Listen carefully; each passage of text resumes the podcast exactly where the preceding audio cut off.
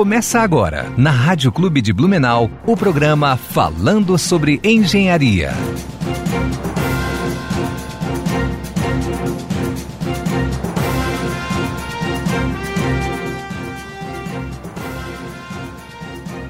Bom dia. Queria primeiramente dar, dar bom dia a todos os ouvintes que estão ouvindo o programa falando sobre engenharia. Estamos aqui ao vivo, né, hoje com, com a Gláucia, com a Daniela. A gente veio para trazer um pouquinho mais de informações para todos os nossos ouvintes. Um bom dia, sou o Roger, coordenador do programa CREA Júnior. Esqueci de me apresentar, né? Me desculpem. Mas vamos dar continuidade no programa de hoje com a palavra Gláucia. Bom dia, bom dia pessoal. Aqui quem fala é Gláucia Guebin, engenheira florestal. E estou aqui com vocês com mais um programa falando sobre engenharia. Hoje, um sábado chuvoso, friozinho, todo mundo com vontade de ouvir o programa da cama, pode ouvir que nós estamos aqui, né? Lembrando a todos que estamos ao vivo também pelo Facebook, então quem quiser ver as nossas carinhas aqui, estamos ali para saber quem somos. Ah, então, Roger, obrigada pela abertura do programa. Lembrando que a partir de semana que vem, Glaucia não estará mais presente à frente dos microfones, né? Teremos umas férias aí depois de dois anos e pouco à frente do programa, vamos dar uma pausa. É, e o Roger é que vai assumir o programa aí junto com algum outro representante da IANV, né? Provavelmente vai ser intercalado. Mas a partir então da semana que vem, Roger assume os microfones aí do programa falando sobre engenharia, ou os fones, né? Enquanto o estúdio não volta, e, e o pessoal da Yanvi em conjunto. Então, hoje, meu último programa, à frente aqui do, do, do, dos microfones do programa falando sobre engenharia, queria trazer para vocês é, novamente, né? Semana passada a gente já trouxe a engenheira eletricista Fabiola para falar sobre o programa Mulher e essa semana foi comemorado o Dia Internacional da Mulher na Engenharia, na última terça-feira. Então, por conta disso, também a nossa convidada de hoje é uma mulher, está conosco aí, logo mais vou apresentá-la. Uh, então, eu desejo parabéns a todas as mulheres que estão aí firmes e fortes à frente da engenharia, buscando seus lugares, né, o, o seu posicionamento e postos de liderança. É importante a gente ter essa é, não é mistura, mas haver homens e mulheres trabalhando em conjunto. Porque, querendo ou não, cada um tem um ponto de vista diferenciado, né? Ah, tem mulheres que têm uma visão um pouco mais aguçada sobre alguma coisa, homens têm uma visão, às vezes, mais técnica sobre outras, mas eu acho que há necessidade de haver é, essa. É, me fugiu a palavra agora, mas haver a interação entre os, os gêneros, né? Ter tanto homem quanto mulher. É, então, por conta disso, gostaria de parabenizar a todas as profissionais novamente, não só as, as engenheiras, mas também as agrônomas, as profissionais das geociências, as meteorologistas, as também geólogas, geógrafas, todas as profissionais aí do sistema Confea-CREA que estão sendo foram homenageadas no último dia 23. E por conta disso, é, na data de ontem, na última sexta-feira, né, é, estive participando de uma live aí com o pessoal do CREA Júnior, pessoal, o coordenador aí do Roger, o Tom, convidou para a gente fazer uma roda de conversa sobre mulher na engenharia. Foi bem bacana, pude falar um pouquinho da minha experiência de vida aí como profissional, à frente da, das entidades de classe a qual eu participo, também junto ao CREA, minha história, minha história de profissional. Então, se alguém tiver curiosidade aí, quiser saber um pouquinho mais da Glaucia, acessa lá o canal do YouTube. Roger, não sei se tu queres trazer o, o, o link aí para a galera, só para quem quiser acessar. Já coloco ali o, o link para a galera ali. É, é CREA Júnior IFEM SC, alguma coisa assim? É, é CREA Júnior ifensc.com.br. Ah, é só procurar no, no YouTube como CREA Júnior SC. CREA Júnior SC no YouTube. Isso. Então, Vai estar tá lá, lá como o primeiro vídeo já. Um baita, um baita, uma baita live. É, pois é, legal. Então, pessoal, quem quiser assistir, fica o convite aí para saber um pouquinho mais, né? E saber um pouquinho também sobre o GT, os dados relativos às profissionais do sistema aqui em Santa Catarina. dados atualizados da data de quinta-feira, porque a gente pediu para o pessoal do CREA conseguir esses dados os mais fidedignos possíveis, então tem lá bastante informação, prestigia lá. Uh, e uma outra informação aqui, lembrando a todos, né, a gente sempre frisa aqui no programa, que no próximo dia 15 de julho está prevista acontecer as eleições no nosso sistema. Ainda são presenciais, é, tomara que não tenha nenhum decreto que proíba aglomerações, né? Visto que Blumenau e Florianópolis estão mais restritivas, então há possibilidades de, quem sabe, a gente ter algum empecilho, mas por enquanto o CONFEA, que é o Conselho Federal de Engenharia e Agronomia, é, deixou marcada a data de 15 de julho para as eleições. Então é importante que nós, profissionais registrados nos sistemas, façamos a nossa contribuição aí, vamos até a sede da, da inspetoria mais próxima para fazer a votação. Então, reforço aqui que quem tem esse poder de decisão, apesar de não ser obrigatório, somos nós profissionais do sistema registrados e nós que vamos decidir quem que vai gerir todo o conselho. Né? Então, aqui fica a minha, o meu convite, minha solicitação para que todos os colegas profissionais aí do sistema compareçam no dia 15, se possível, claro, né, desde que não prejudique sua saúde, para estar participando da, das eleições. Uh, de informações eu, que eu tinha para passar a isso, então vamos prestigiar a nossa colega hoje, Daniele Danielewski. Falei certo? Opa! Mais ou menos, Glaucia. Bom dia a todos. É, bom dia, Rosa. Bom dia, Gláucia. Bom dia, ouvintes. E é Daniele Danielewski. Sou engenheira agrônoma, sou extensionista da EPAGRE, da Empresa de Extensão Rural de Santa Catarina. Trabalho no município de Indaial. É, estou na empresa desde 2004 e já trabalhei na, na Fátima, segui da Fátima por 10 anos. E de 2013 para cá eu trabalho na extensão rural. E trabalho ali no município de Indaial com as atividades prioritárias né, do, do município, que são a olericultura e a piscicultura, e é, as políticas públicas é, e atendimento à demanda. Ah, mas o que é esse atendimento à demanda?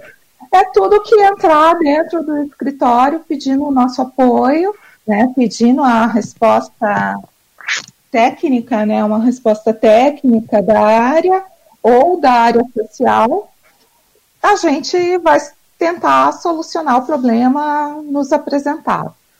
Então, é, a gente acaba trabalhando em, com todas as atividades, desde é, pastagem a cogumelos. Então, o leque, a a área de ação na extensão rural é muito grande. Embora a gente tenha o foco né, em dois programas é, importantes para o município de Indaial, né, e que são aí com atividades programadas para a gente é, atingir um certo objetivo. Na olericultura, é, são dois objetivos. É, o cultivo protegido, e dentro desse cultivo protegido avançou-se bastante na questão do cultivo hidropônico e semi-hidropônico, e, a, e também é, seria o cultivo pro, protegido convencional. E tem um avanço, mas menor do que a gente a gente vê no cultivo hidropônico e semi-hidropônico dentro do município. Legal. E deixa eu, te de... deixa eu te interromper um pouco e perguntar, porque a gente usa às vezes uns termos técnicos e nem todo mundo entende, né? Eu vou fazer uma de, de advogado aqui. Pois não, Glaucia. Vou perguntar para o Roger, já que ele é da, é o mais fora da nossa área, porque tudo que tu falou eu entendi. Mas a intenção do nosso programa é trazer as informações para as pessoas que não entendem isso, né? Ótimo. E aí a gente vai usar o Roger aqui como se fosse o nosso ouvinte que está lá do outro lado da, da rádio ou do Facebook e perguntar, Roger, você entendeu alguma coisa? Não, eu até, até tenho anotado aqui, ó, eu quero perguntar o que, que é olericultura ali, não faço ideia do que que seja. A extensionista também não, não, não sei que, que tipo de função que é. Então, para mim, por mais que eu faça engenharia, está sendo um bicho de sete cabeças. Então, vamos lá, Roger. É, é, essa é a dinâmica do programa, que é justamente assim, ó, a gente falar sobre engenharia, mas para quem não entende engenharia. Então, é, é para você falar o teu trabalho aqui, Dani, para que as pessoas saibam o que, que um engenheiro agrônomo faz, né? Então, você falou olericultura, eu sei o que, que é isso. É, é, o Roger perguntou ali extensão, eu trabalho com extensão rural aqui a, na faculdade, eu fiz muito também. E, e, as pessoas não entendem esses termos. Então explica para gente aí o que, que é cada um deles. Então, Roger, vamos começar falando sobre a extensão rural. A extensão rural nada mais é que um, um processo de educação no caso de educação de adultos que a gente trabalha, né? Porque a gente trabalha com agricultores adultos. Então, a EPAGRE trabalha com pesquisa, desenvolve uma determinada pesquisa que, que causa um impacto positivo para o produtor. Aí, os extensionistas sociais vão é, pegar o resultado daquela pesquisa e levar para a propriedade e aí se usar técnicas de extensão rural, que são as visitas, palestras, cursos, é, unidades de referência técnica. O que, que é a unidade de referência técnica? A gente a, trabalha com produtor parceiro, e aí a gente vai fazer um pedaço da área dele lá, por exemplo, é, o, vou falar do cultivo de morango hidropônico, hidropônico, depois eu volto a falar isso. E a gente vai desenvolver essa técnica de cultivo de morango na propriedade, ensinando o produtor a produzir conforme a técnica desenvolvida pela pesquisa. Aí ah, deu certo, a técnica foi positiva. Aí a gente começa com o processo de disseminação dessa tecnologia para demais produtores. Aí naquela propriedade a gente faz dia de campo, dia de campo a gente convida os produtores, é, eles vão para aquela propriedade, é, geralmente faz uma palestra, é, o produtor conta a experiência dele com aquele cultivo, e, e aí os, né, os visitantes visitam a, a tecnologia na propriedade do agricultor. É, extensão rural é levar o conhecimento né, é, para o produtor através de técnicas é, direcionadas. É, técnicas é, descritas em manuais de extensão rural, tá, né, é uma rotina, na verdade, assim, o trabalho de educação no campo, né? E entendeu, Roger? Mais ou menos assim, ficou. Não, entendi sim. Agora eu consegui entender, puxar um pouquinho do que, que é a extensão, levar informações para, para os agricultores para eles melhorar de uma certa o forma o cultivo deles, é, melhor produção e assim por diante uma tecnologia, aplicação de uma tecnologia nova. Às vezes não é nem uma assim, ai, um, uma grande é, ação. É, às vezes é uma coisa pequena, mas que eles fazem de maneira errada, então a gente vai e ensina a fazer de, da maneira correta, da maneira que vai trazer melhores resultados para eles. Uma forma de melhorar né, em si, né? Isso. Legal, achei legal. Isso. Ah, a extinção rural é apaixonante. Não me deixem falar muito sobre ela. Deixamos sim, a gente precisa valorizar esse trabalho, Dani. As Exatamente. Pessoas, As pessoas acham, a gente estava conversando ontem, né, que aqui no, na região do Vale do Itajaí, a área de abrangência da Rádio Clube, é, só as cidades mais do interior, né, Luiz Alves, Ascurra, Piúna, cidades pequenas que têm essa produção de, é, como é que é, olericultura ou outros produtos aí do campo. Mas a gente tem que lembrar que tem os, os pequenos agricultores, justamente têm áreas pequenas e produzem bastante. Só para trazer um dado para vocês, a Dani pode talvez ter esses dados mais atualizados, mas faz o quê? Umas duas, três semanas eu assisti uma live, uma dessas 50 lives aí que acontece por dia. A gente não quer perder nenhuma. Justamente, porque tem muito conteúdo, né? E tá tudo ali. Só, só basta a gente se organizar, né? É, e foi com o secretário da Agricultura Familiar e Cooperativismo do MAPA, MAPA Ministério da Agricultura, para quem não sabe, é, o engenheiro florestal Fernando Schwank, e ele trouxe, é, eu não tenho o dado exato aqui agora, porque eu dei um print da tela, que eu peguei o mapa, né?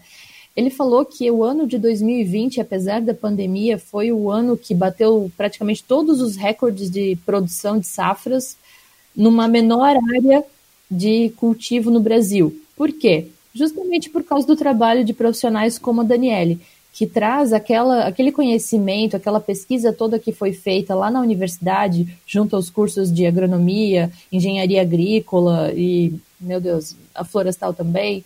Uh, se eu faltar algum aqui, daí me, me, me corrige, Dani. Mas para justamente aprimorar a forma de produzir dos agricultores, tanto os pequenos os médios e os grandes. Uma coisa que ele me falou que eu achei muito interessante é que quem mais produz no Brasil são os pequenos agricultores, e não os médios e nem os grandes. Os grandes falam de coisas grandes, né? Porque macro, né? Soja, milho, mas todo mundo come o arroz, o feijão, o alface, a batatinha, e boa parte disso vem do pequeno agricultor. E esse trabalho que a Dani desenvolve é, ali mais na região de Indaial, né, onde você está lotada, também atinge as cidades do entorno, né? Então, é, fala um pouquinho sobre esse teu trabalho com os pequenos agricultores, Dani, porque eu acho muito legal a gente evidenciar isso que a gente tem aqui no, em Blumenau também e nas cidades vizinhas, e é uma coisa muito importante, porque a gente tem que valorizar o que é daqui, tem que valorizar o comércio da região até falar daquilo que a gente falou ontem, Dani, da pegada ecológica e tal. Fala um pouquinho pra gente sobre isso. E Roger, se ficar com dúvida, pergunta. Você é o nosso, o nosso, como é que é o nosso termômetro aqui. O nosso mediador.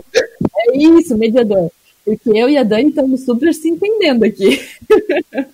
Então, Roger, a outra dúvida sua era o que é a olericultura. Olericultura é o cultivo de hortaliças né, é, o cultivo do alface, o cultivo da cenoura, o cultivo do tomate, da vaso, da algumas frutinhas, no caso da, do morango, no caso das pequenas frutas, entram né, na olericultura também, no cultivo né, de hortaliças. E, e assim, a nossa região, a região do Vale, é uma região de característica, como toda Santa Catarina, de agricultores familiares. As propriedades, é, na sua maioria, são pequenas propriedades e a grande maioria se caracteriza como é, agricultor familiar. Tem uma definição de lei do agricultor familiar ser definido como agricultor familiar, mas isso não vem ao caso. É uma, uma legislação específica que de, define quem é agricultor familiar. E no tocante ao que a Glaucia falou, que é, a, a, a cadeia produtiva, o grupo de agricultores familiares, a classe dos agricultores familiares, é realmente quem põe a comida na mesa da gente. A gente come soja é, pura, certas culturas sim, né? Mas não o nosso caso. O milho, o milho chega através da proteína que a gente come. A soja chega através da proteína do, dos suínos, das aves, do leite que a gente acaba comendo. Mas a, a, 80 e poucos por cento do que a gente come de fruta e verdura vem da agricultura familiar. Então, é um segmento, é um, uma classe é, que é muito importante, né? É, é, por isso que existem políticas públicas específicas para a agricultura familiar, para desenvolvimento da, da agricultura familiar. E aí funciona mais né, a questão para o vale em si, é, e mais para o meu município, Indaial é um cinturão verde é, do, daqui do município de Blumenau. Luiz Alves, que é tão pertinho, Luiz Alves é outro cinturão verde do município de Blumenau. E, o, e própria, própria Blumenau tem muito agricultor familiar, muita coisa que muitos produtos, não nem vou falar coisa, muitas hortaliças que, que chegam na feira são produtores daqui de Blumenau. É, daí estou falando de é, feira é, na Proeb, essas feirinhas que acontecem né, no, aqui em Blumenau.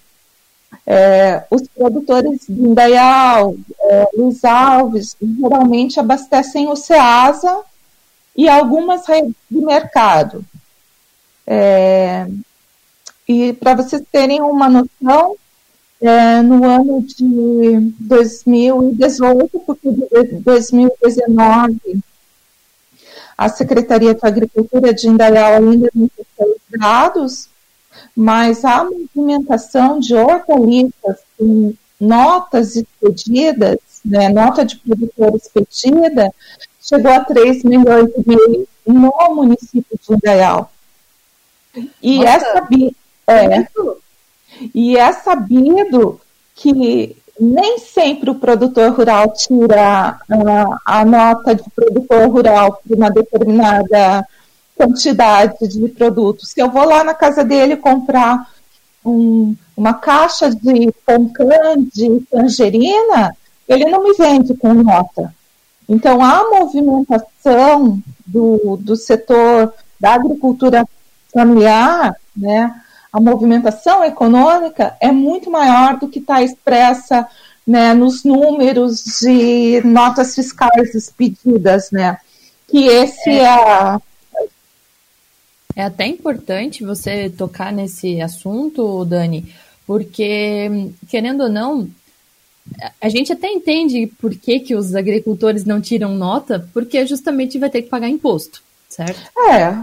Mas é, o município ele baliza a necessidade de investimentos nessa área pela emissão de notas fiscais, né?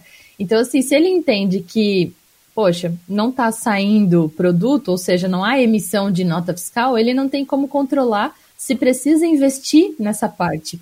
Então, aí fica, fica assim, né? Dois pesos e duas medidas. O agricultor não emite nota porque ele não quer uh, perder dinheiro no imposto, digamos assim, e o município não sabe que aquele agricultor está vendendo tanto e precisa de mais apoio, digamos assim, do município. Exatamente.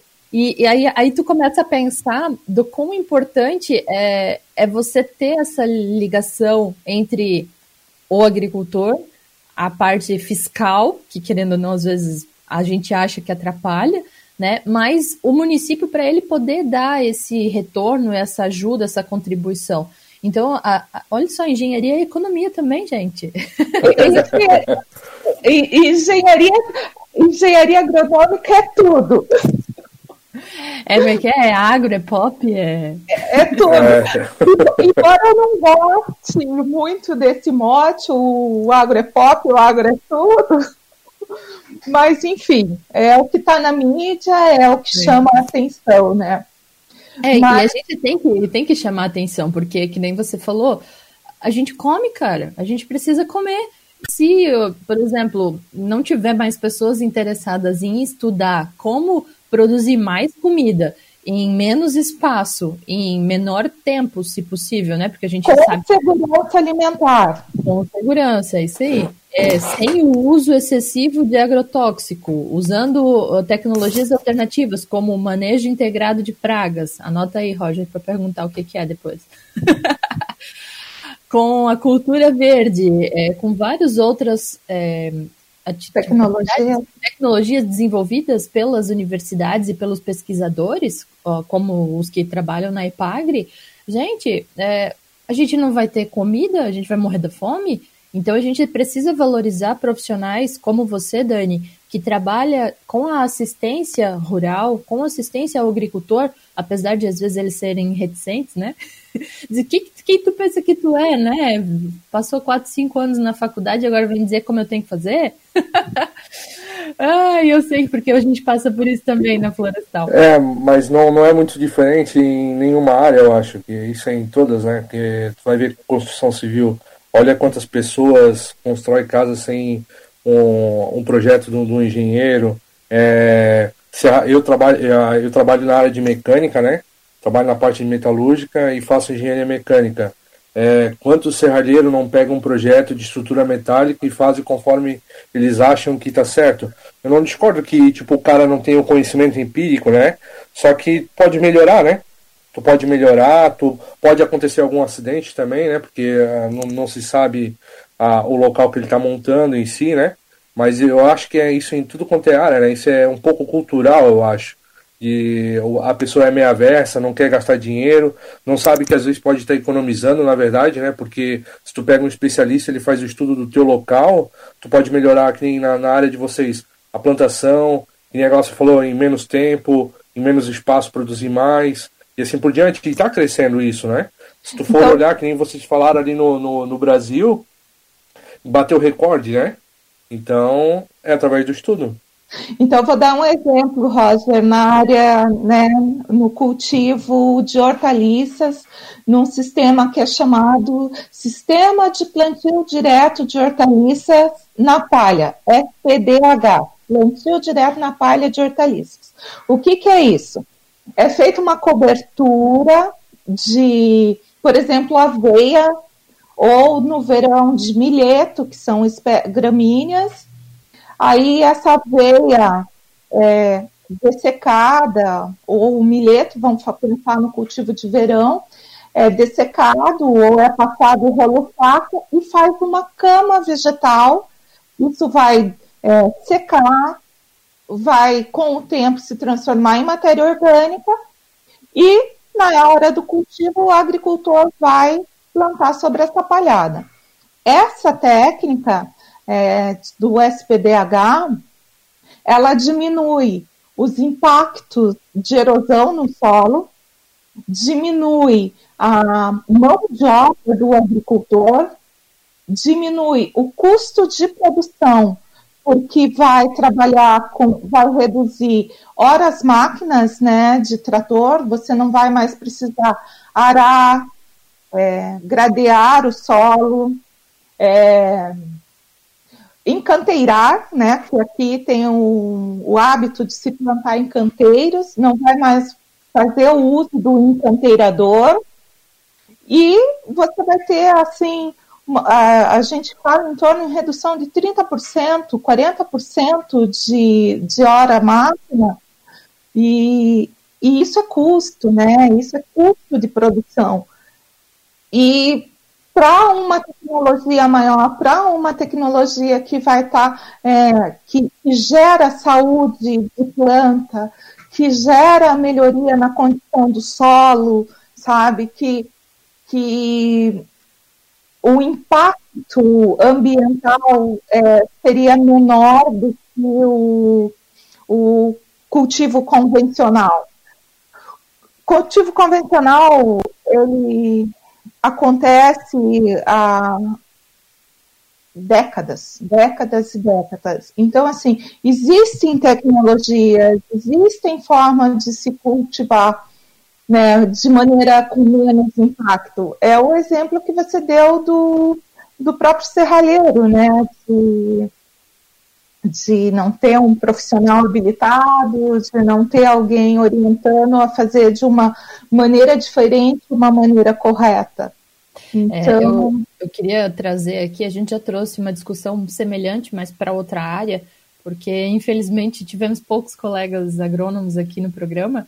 Fico muito feliz que você tenha aceitado o convite, Dani, porque eu já convidei vários e a maioria tem medo. medo de vir aqui, medo de ir no estúdio, né? Mas é, é bom a gente trazer essa informação e é, é, bastante importante vocês dessa área virem falar sobre essa questão do alimento, né? Mas é, essa questão que a gente falou, que o Roger comentou, né? Do conhecimento empírico do serralheiro, até mesmo do agricultor, é, a gente não tem, nós temos que ser humildes, nós profissionais, e aceitar que o, o, o, agricultor ou que o leigo, né, a gente chama de leigo aquela pessoa que não estudou, mas ela também sabe fazer as Exato. coisas. Ah, mas a gente, nós como engenheiros, nós temos, eu, eu adoto isso para mim como vida, né? Não só na, na, no trabalho. Mas a gente tem que usar o nosso conhecimento para fazer aquilo que ele está nos trazendo ser justificado pela ciência. Por exemplo, quem nunca ouviu que o dia de, dessa essa semana, essa semana, ó, quem perdeu tá louco. Dia 24 de junho é o dia de podar a planta. Quem nunca ouviu isso? E aí as pessoas, meu Deus, passou o dia 24, dia 25, eu não posso mais. Não é isso, meu Deus. A ponta da uva. É, tem uma justificativa, não é o dia 24. E se no dia 24 cair um toró, tu não conseguir sair de dentro de casa, tu perdeu só no próximo ano? Não, gente sabe? Tem uma justificativa. Aí agora vamos trazer, vamos, vamos explicar, né? Porque a gente tem que explicar também, Dani. Tu tem a justificativa, eu tenho aqui uma meia boca, né? então, é, é, o, é a entrada do inverno, é a entrada de que é, o fluxo, a planta está entrando em dormência, está diminuindo a atividade fisiológica dela, quando a gente fala em planta, a gente tem que pensar que planta é igual a gente. Sim. Planta sente fome, planta sente frio, planta. Daí vão falar, ah, ela é louca. tá falando coisa, ela é louca. Olha o que, que ela tá falando. Mas não, assim, é... realmente, planta é um ser vivo. Planta, se comer demais, vai ter. É problemas, distúrbios produtivos. É, é, como, é como uma pessoa. Planta é um ser vivo, ponto. Não é como uma pessoa. Então, agora, na entrada do inverno, ela diminui as suas atividades fisiológicas. Muitas das espécies, como é o caso da videira, entra num período.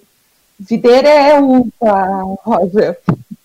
Boa, boa entra num período de dormência, ou seja, com menor atividade, e daí as podas são permitidas, né? Por quê? Porque a planta não vai gastar energia para ah, cortar o meu galho. É como se a gente tivesse uma infecção na mão, né? Fui lá e tive um corte na mão, e como é período de inverno, minhas meus leucócitos lá vão diminuir a intensidade, então não, não vai gastar muito é, energia para ir lá fazer a cicatrização. É mais ou menos isso que ocorre na planta. É, planta... É, nessa, nessa questão da, da cicatrização, a gente pode dar um, um belo exemplo. Um dia como hoje, pelo menos aqui em casa, frio, chuva, se você se cortar, é pior do que no verão, calor quente, certo? Para a planta é a mesma coisa, a, mesma a cicatrização. Coisa. Né? Do, quando você corta um galho da árvore, a planta abriu uma ferida. Então, ela precisa usar, como nós, né? Vai criando casquinha, daí a gente vai lá, tira a casquinha, aí sai sangue, a planta perde seiva, né? E, e é a mesma coisa. E é, e é, isso que você falou, né? Eu só queria que alguém falasse no, nos termos mais difíceis. Não, mas, mas é, é, isso, assim, é, ela gasta menos energia para se manter viva daí. É, mas isso não quer dizer que, por exemplo, você não pode podar uma árvore em outro período do ano. Você pode, mas é recomendado fazer nesse período de junho, não no dia 24 de junho em específico, justamente porque é o período que a maioria, não todas, aí é importante a gente conhecer todas as espécies, mas que a maioria das plantas aqui do nosso, da nossa região, do nosso clima, estão entrando em período de dormência. E aí, quando chega a primavera, ela boom, faz aquele boom de monte de folha, monte de flor, e todo mundo vem e fala: ai, se eu não podar no dia 24 de junho, ela não vem bonita. Claro que ela vem, porque ela pensa assim. Aí eles fazem aquelas, aquelas de estopo, né? Deixa só o galho assim em pé. A árvore é bonita assim, né? Aí de repente eles vão lá e cortam tudo. Daí fica só aquele pau seco, aquele tronco seco, sem galho, sem nada. Eles fazem isso, eu, eu me deixa louca isso, mas enfim, né? O que, que a gente vai fazer? Já foi, já cortou? E aí quando vem a primavera, faz aquele boom. Porque pensa, a, a planta se alimenta do quê? dos nutrientes que ela tira pela raiz e, e da fotossíntese. Da, da, fotossíntese que ela faz pelas folhas com captação de luz do sol.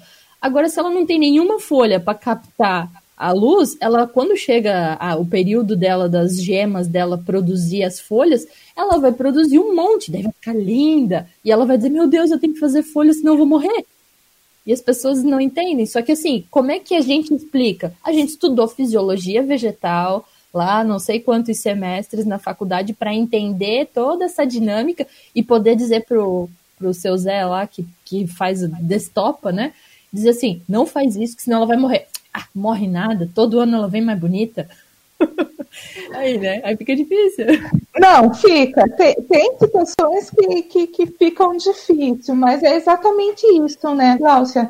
É, o a gente conhecer, o a gente estar preparado, para fazer uma orientação de qualidade, uma orientação, é, é, principalmente né, na agronomia, que se, que se visa a, a, o, o, econômico da família, a geração de renda na família. Né? A gente não quer que o produtor perca dinheiro, a gente não quer que o agricultor é, viva numa situação de renda restrita, né, restritiva.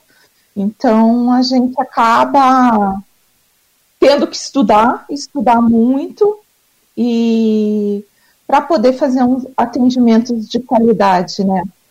Eu só queria voltar lá, Glaucia, na questão da pegada ecológica que a gente volta, volta. conversou ontem e que eu acho importante a gente falar assim, é, com relação às hortaliças. É, a nossa região é, é o, uma das maiores regiões do estado com poder aquisitivo muito alto e que no verão chega a 2 milhões de habitantes, considerando a movimentação de litoral e, e turistas e tudo mais.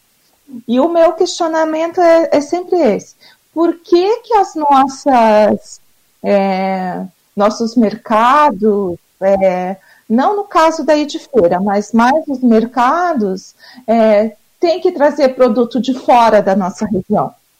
Tem que vir produto de São Paulo. Eu não digo dos produtos é, exóticos, que não têm um clima de ser produzidos aqui na nossa região. Né? É, mas por que, que o alface, que, a conta, que é, de maneira bem simples, pra se, não é uma maneira simples de se é, cultivar, ele é uma cultura mais fácil de, de se fazer. Tem que vir da região metropolitana de Curitiba, tem que vir da região de Florianópolis. Por que, que a gente não pode é, fortalecer esse cinturão verde aqui na região e diminuir a pegada ecológica que a gente tem.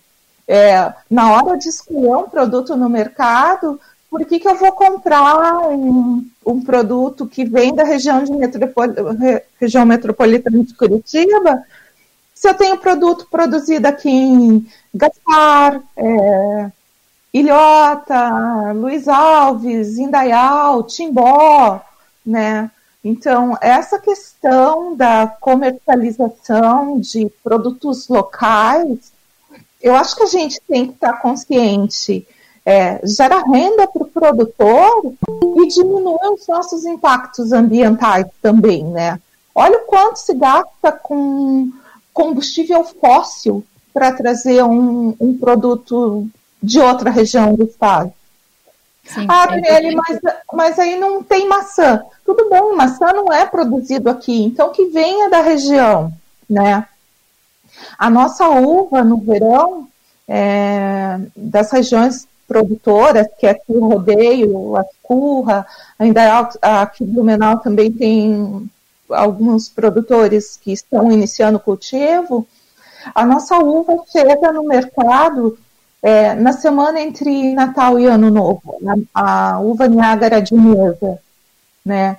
Então, é, a uva que a gente está consumindo ali naquele período, naquela semana entre Natal e Ano Novo, é produzida aqui por que, que a gente não tem condições de é, incentivar o cultivo dessa cultura para produzir até a segunda quinzena de janeiro, que tem um público maior no litoral e isso ser consumido aqui na nossa região, sabe? Então. É, é importante essa questão da pegada ecológica, ainda mais que a gente está no mês do meio ambiente, né? Exatamente.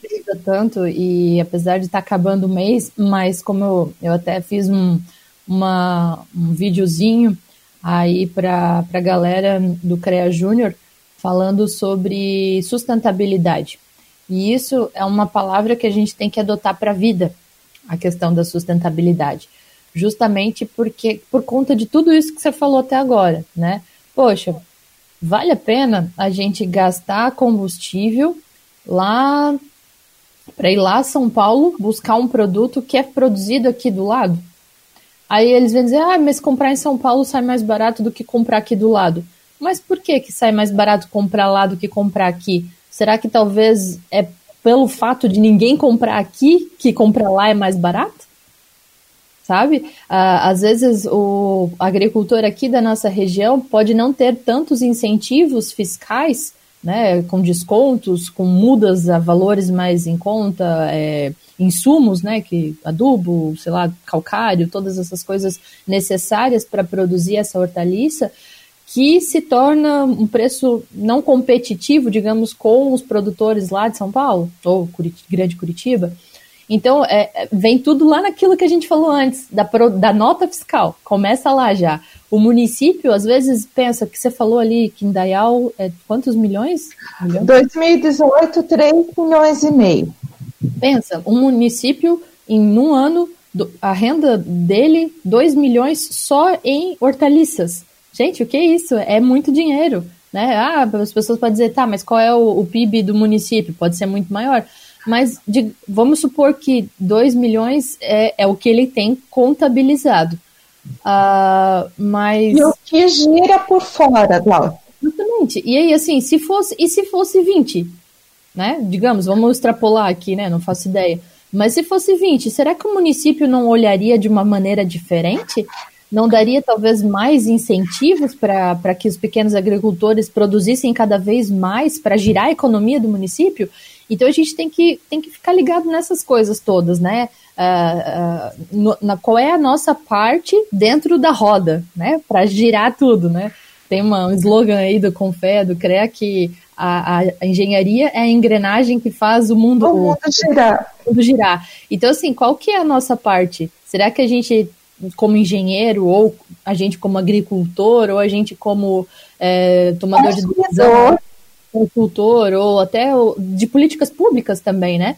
é, a gente tá, tá, na, tá, na, tá na engrenagem mesmo, a gente está conectado, está fazendo cada um o seu papel para dar certo para mais adiante. Então a gente tem que pensar nisso também, né? Qual que é a nossa participação? E assim, né, é, Glaucia e Roger, o que, que é importante colocar também como consumidor, né? Isso, Eu acho que o, o consumidor hoje, é, a, os produtos são rotulados, né? É, olha onde é produzido, né? Dá uma preferência por que é produzido localmente. Eu acho que a gente tem muita condição de, de fazer isso, sabe? E assim, ó, a, eu não acho que seja só agricultura daí, né? Porque isso entra num ciclo, porque assim, ó, se o agricultor ele, local ele vende mais na região, automaticamente ele tem mais economia, mais dinheiro no caso. Então ele vai fazer, ele vai fazer um ciclo, na verdade, esse dinheiro dele vai rodar dentro das, da cidade vai também. Ficar dentro entendeu? da cidade. Tem que ver, nesse detalhe, gera mais empregos também, porque tem condições de, de contratar uma pessoa mais para estar tá trabalhando dentro da, da propriedade dele, né? Ou duas, sei lá quantas, né? Só que ajuda a economia não só na parte da agricultura, mas como um todo em si, né? Exatamente, o dinheiro, o dinheiro fica no local, né? A gente tem um, um exemplo da, de uma política pública federal, mas que é aplicada é, a nível municipal, que é o Programa Nacional de Alimentação Escolar, que é o PENAI. Então, esses produ os produtores, pequenos produtores rurais, é, podem participar né, do, do PENAI com uma renda, a prefeitura pode comprar até 20 mil reais por ano né, em, em hortaliças ou é, produtos da agroindústria familiar e que a gente acaba vendo esse dinheiro circulando no município. Né? Mas é pouco. Ah, é, essa é uma crítica que os, essa é uma crítica que os agricultores fazem, né, de, de que ah, só 20 mil. É, dá é, um certo trabalho para a gente fazer os projetos, porque eles têm que cumprir com é, tirar ICMD, tirar é, é, as declarações lá no é, a burocracia toda. Do, do Trabalho. Exatamente. Juntar a papelada, dá uma trabalheira, né? Geralmente, é, os municípios é, apoiam isso, os escritórios da EPAGRE apoiam né, na escrita dos projetos para levar para participar da chamada pública, é uma chamada pública. Os preços, geralmente, que a prefeitura paga são melhores do que os preços né, de mercado. É, a, a, prefeitura né? tem um, um, respaldo legal de pagar mais por ter uma política pública voltada né, para o estímulo da agricultura familiar. E, na verdade, assim, é 30% do recurso do Fundo da Educação que pode ser comprado da agricultura familiar. 30% é o exigido por lei. Mas isso pode né, 50, 60, 80, tem municípios aqui na região que chegam a comprar 70% da agricultura familiar. Né? Então depende de como cada município gere esse, gere esse recurso, né? faz é. a gestão desse recurso. Mas, enfim, a questão lá dos 20 mil realmente é pouco. Os agricultores reclamam muito né, na hora da gente fazer o projeto, só que é um dinheiro que entra limpo na mão deles todo ano, né? É, quando a, acontece um ano, é, não digo esse ano de pandemia, mas em outros anos é, é, o dinheiro que de repente é a compra de um equipamento, é um investimento né, na, na propriedade, é uma melhoria no sistema produtivo dele. Então, e o dinheiro fica no município. E é, isso é de, um, de um, uma importância assim, que é, eu, pelo menos, batalho muito por esse programa ali em Dayal. É, a gente tem conseguido, ano após ano, melhorar, né, com apoio da Secretaria de Agricultura, com apoio da educação, principalmente, esse programa é da educação, mas que a gente luta muito para que o dinheiro fique no município e gere renda para o agricultor. Uhum. E o que eu queria trazer, Dani, é justamente isso, como você falou, ah, 20% do, do, do valor da, investido na educação. E aí vem de novo aquilo que eu falei das notas fiscais. O município, ele bota esse valor porque é baseado naquilo que ele acha que os produtores têm capacidade de produzir eles também não podem comprometer a alimentação das escolas ah, sem saber se o produtor vai conseguir entregar. Porque, querendo ou não, o dinheiro público é cheio das restrições, né? Não, mas daí assim, Glaucia, é, o, o valor é 30% é, adquirido da alimentação é, da agricultura familiar. Só uhum. que se não vem do município, é, vem de outras regiões de agriculturas familiares do estado. Por exemplo, as cooperativas de leite, que são cooperativas de agricultura familiar, geralmente é, em, em, municípios pequenos do estado, é, o 30% do PENAI acaba sendo é consumido com leite, com é, a própria maçã, o, o que está no entorno ali que pode ser beneficiado com o programa acaba não participando. Uhum. É, mas o que eu digo é justamente essa questão de o município não saber que o produtor tem o potencial para produzir ou mais, entendeu? Do que só uhum. 30%. Porque, como tu, tu trouxe, a lei especifica que o mínimo é isso. Mas se, se o município quiser pegar mais, fica a critério Pode. dele. Só que se ele acha que ah, a, a emissão de notas fiscais é o que eles têm como pegar como base de controle, né? É, o produtor produz pouco, então eu não tenho como dizer que eu vou pegar dele. E se ele não me entregar, sabe? E aí o município vai ser taxado depois pela população de que é. a criança sem alimentação. E, e aí, assim, a própria, a própria lei da, né, o, o regulamento do PENAI, se o município não atingiu a cota da aquisição dos 30%, é penalizado. E no ano seguinte vem menos recurso para o PENAI. Nossa. Existe uma penalização, né, que eu não sei dizer o quanto, porque isso é com o setor de de educação, mas se uhum. o município não atingiu a cota, ele é penalizado. Pois é, Dani, a gente já está se encaminhando para os finalmente aqui do programa. A conversa para mim está ótima. O Roger, eu acho que está tendo uma aula hoje, né, Roger?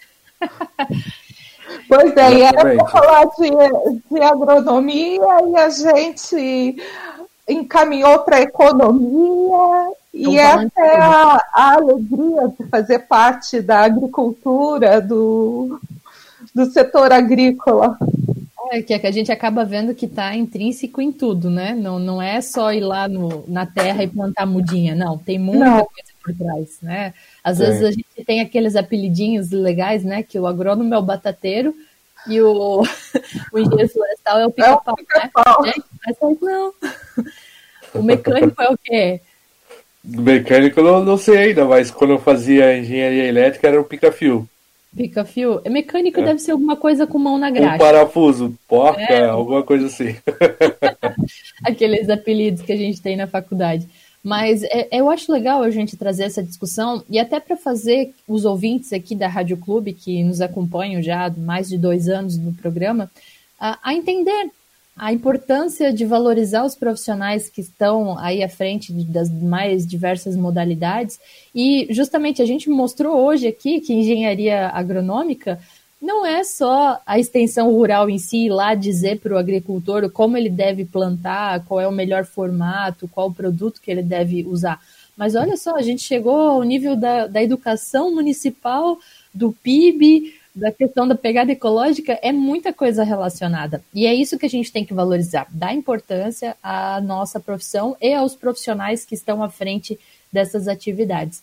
Então, eu gostaria de agradecer e de dizer para você deixar aí o seu último recado para quem está nos acompanhando, Dani, uh, falar um pouquinho, se quiser deixar teu contato, se alguém quiser te procurar para mais informações, fique à vontade.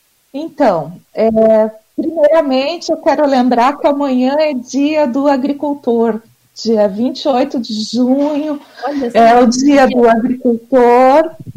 E eu quero deixar um, um abraço é, carinhoso, é, é, reconhecer a importância deles na, na vida de na minha vida como profissional e a importância do, deles como produtores de alimentos. É, é, produtores de, desse alimento, alimento que gera saúde, que gera bem-estar na vida dele. Então, eu deixo um abraço para todos os agricultores que estão nos ouvindo. É, eu estou à disposição no escritório municipal da EPAGRE em. O telefone de Indaial é 47 3399 3047. E o e-mail eu sei que é mais difícil, mas eu vou deixar aqui também, vou deixar o e-mail do escritório, porque meu e-mail pessoal é, é complicado, então vou deixar o e-mail do escritório e sou eu mesmo quem abre esse e-mail, e o e-mail do escritório é em, e de Epagre, m municipal, em indaial, arroba epagre.sc.gov.br. É, podem entrar em contato dos outros municípios e que daí a gente encaminha as demandas né, para os municípios correspondentes. A EPAGRE tem um profissional, tem escritório né, em praticamente todos os municípios de Santa Catarina, às vezes é composto por uma equipe completa, que seja a extensionista social, o auxiliar de escritório e o técnico, né, o extensionista rural, e outras vezes o tal extensionista rural. Mas a gente está à disposição aí da, né, da população rural catarinense. A gente fala rural, né, mas o que aparece a gente atende. E queria agradecer, Glaucia, o convite, ao Roger também a oportunidade de estar falando sobre agronomia aqui no programa, falando um pouco do que a gente gosta de fazer e faz com prazer. Obrigada da oportunidade. De nada, eu que agradeço por estar trazendo do teu conhecimento aqui a todos os ouvintes da Rádio Clube, em especial aos que acompanham o programa falando sobre engenharia. Roger. Ah, queria agradecer também a participação, Daniela, que foi muito, foi uma aula para mim hoje, tá aprendendo um pouquinho sobre agronomia, né? Foi bem Vai interessante. Programa, hein? É, eu tenho, eu tenho bastante, bastante amigos, né, que, que trabalham nessa, trabalham nessa área, que estudam nessa área. Às vezes o cara fica perdido. Eu vou conversar com meu sogro. Meu sogro é produtor rural, de, é de familiar, no caso. E a gente fica meio perdido, né? Não sabe muitas vezes as nomenclatura e sobre o que eles estão falando. E para mim hoje foi uma aula. Muito obrigado pela, pela participação. E sábado que vem estou aí de novo, né? À frente agora do programa, junto com, com alguém da associação AEAMI, né? E só, só alegria mesmo. Muito obrigado. Beleza. Então tá, é, Daniele, obrigada novamente. Roger, obrigada por participar e boa sorte a partir de semana que vem aí com a condução do programa. É, eu me despeço aqui, então, de todos os que acompanham o programa, né? Agradecer imensamente por esses dois anos e março, abril, maio, junho, três meses, dois anos e três meses que estou à frente aí do programa falando sobre engenharia. Foi uma experiência tamanha. Aprendi muito, assim como o Roger falou que hoje ele teve uma aula, eu tenho aula todo sábado há dois anos e três meses, porque a gente sempre traz alguém que traz algum conhecimento que a gente desconhece e traz alguma informação. Eu já trouxe profissionais das mais diversas áreas aí, e eu lembro que muitas vezes eu usava os, as minhas dúvidas pessoais para fazer o programa. Eu nunca esqueço um dia que eu trouxe um engenheiro mecânico e eu comecei a perguntar sobre os problemas que meu carro tinha. e, e, eu acho que a ideia do programa é justamente isso, mostrar que a nossa profissão, né, seja engenharia florestal, agronômica, mecânica, elétrica, civil, está no nosso dia a dia quanto mais ainda do que a gente imagina. E que é importante a gente valorizar os profissionais que estudaram, que são profissionais aí capacitados e muito bem gabaritados para trabalhar naquilo que fazem. Então, muito obrigado, Rádio Clube, pela oportunidade desses dois anos aí à frente do programa, dois anos e três meses. E eu fico agora só nos bastidores do programa, auxiliando o pessoal aí. Desejo sucesso na continuidade do programa e até a próxima, então. Muito obrigada e até qualquer dia, não até sábado que vem. não, vai voltar sim, com certeza. Valeu, tchau, bom sábado. Valeu, tchau, tchau. Falando sobre engenharia. Oferecimento INBEC, Instituto Brasileiro de Educação Continuada. Referência nas áreas de engenharia e arquitetura. Inscrições de pós-graduação abertas. ZYJ 739, 1330 AM, 10 mil watts de potência. Transmitindo de Blumenau para um milhão e meio de ouvintes em Santa Catarina. A rádio que fala com a cidade. Viver o que faz bem é aproveitar as ofertas de inverno imperdíveis e preços arrasadores do Encarte Estilo Farma. Confira! Inalador GTEC Compact 3 vezes de 38 reais, ou à vista por apenas 108 reais. Vitamina Centro Dia A com 30 cápsulas, apenas R$ 39,90. Tono Forte C, vitamina C mais zinco, 500 miligramas com 60 cápsulas por R$ 24,50 no cartão Fidelidade. Rede Estilo Farma. Viva o que faz bem. Rádio